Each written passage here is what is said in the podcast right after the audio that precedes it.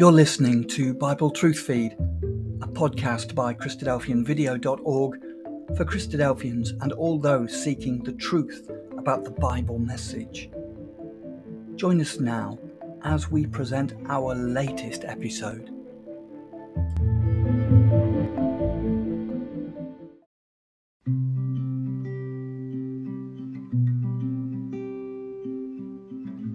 Welcome to Thought for January the 9th. Our readings are Genesis 17 and 18, Psalm 19, 20 and 21, and Matthew chapter 11. And our thought is rejoicing the heart. What makes you rejoice? The last two weeks have seen a lot of rejoicing, especially among children. But David, in a psalm we read today, alerted us to the nature of a far better kind of rejoicing one that is sweeter also than honey, and even much fine gold. And we know how much value is put on gold these days. We read of this in Psalm 19 verse 10. But from verse 7 we read, The law of the Lord is perfect, reviving the soul. Do you need reviving? Not physically, no, it means mentally. Then we read, The testimony of the Lord is sure, making wise the simple. And we thought of those disciples Jesus called to follow him, who were simple fishermen, Matthew 4 verses 18 to 22, becoming wise to the ways of God as a result, and then committing their lives to a far greater cause, though the world might see them as fishermen. The same happens today. Verse 8 The precepts of the Lord are right, rejoicing the heart. The commandment of the Lord is pure, enlightening the eyes. We sometimes speak of heart and mind. Are they different? Yes, they are.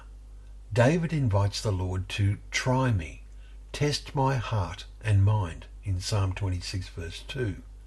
The way our mind works shows whether our heart has been enlightened to embrace the real meaning of life that the testimony of the Lord in the, in the scriptures, the Bible, makes known to us. Only then is there true and lasting rejoicing of the heart.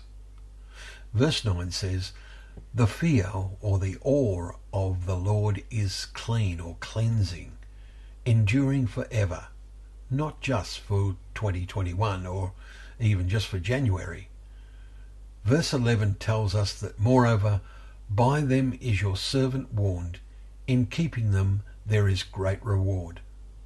Those who take notice of the warnings in God's word of the coming judgments of God in the last days will still have rejoicing in their hearts when the rest of the world is experiencing increasing fear. Let us memorize the last verse of this psalm of David. Let the words of my mouth and the meditation of my heart be acceptable in your sight, O Lord, my rock and my redeemer. May we join David in saying that. Well, thank you once again for joining us for Thought for the Day, where we can open up the pages of God's Word and remembering that they are a lamp to our feet and a light to our path.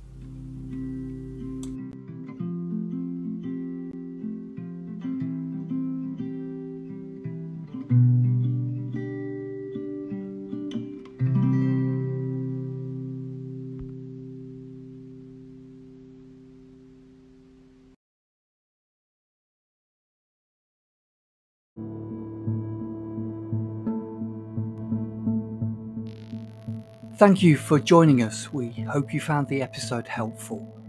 Don't forget, most of these episodes are also available as videos on our video channel, cdvideo.org. So head over and take a look. If you have any comments or questions or suggestions, please get in touch or leave us a voice message. We love to hear your feedback. You can email us at bt f at cdvideo.org. If you enjoyed the episode, then please share it with others. Until next time, may God bless you in your studies and your walk towards God's kingdom. Amen.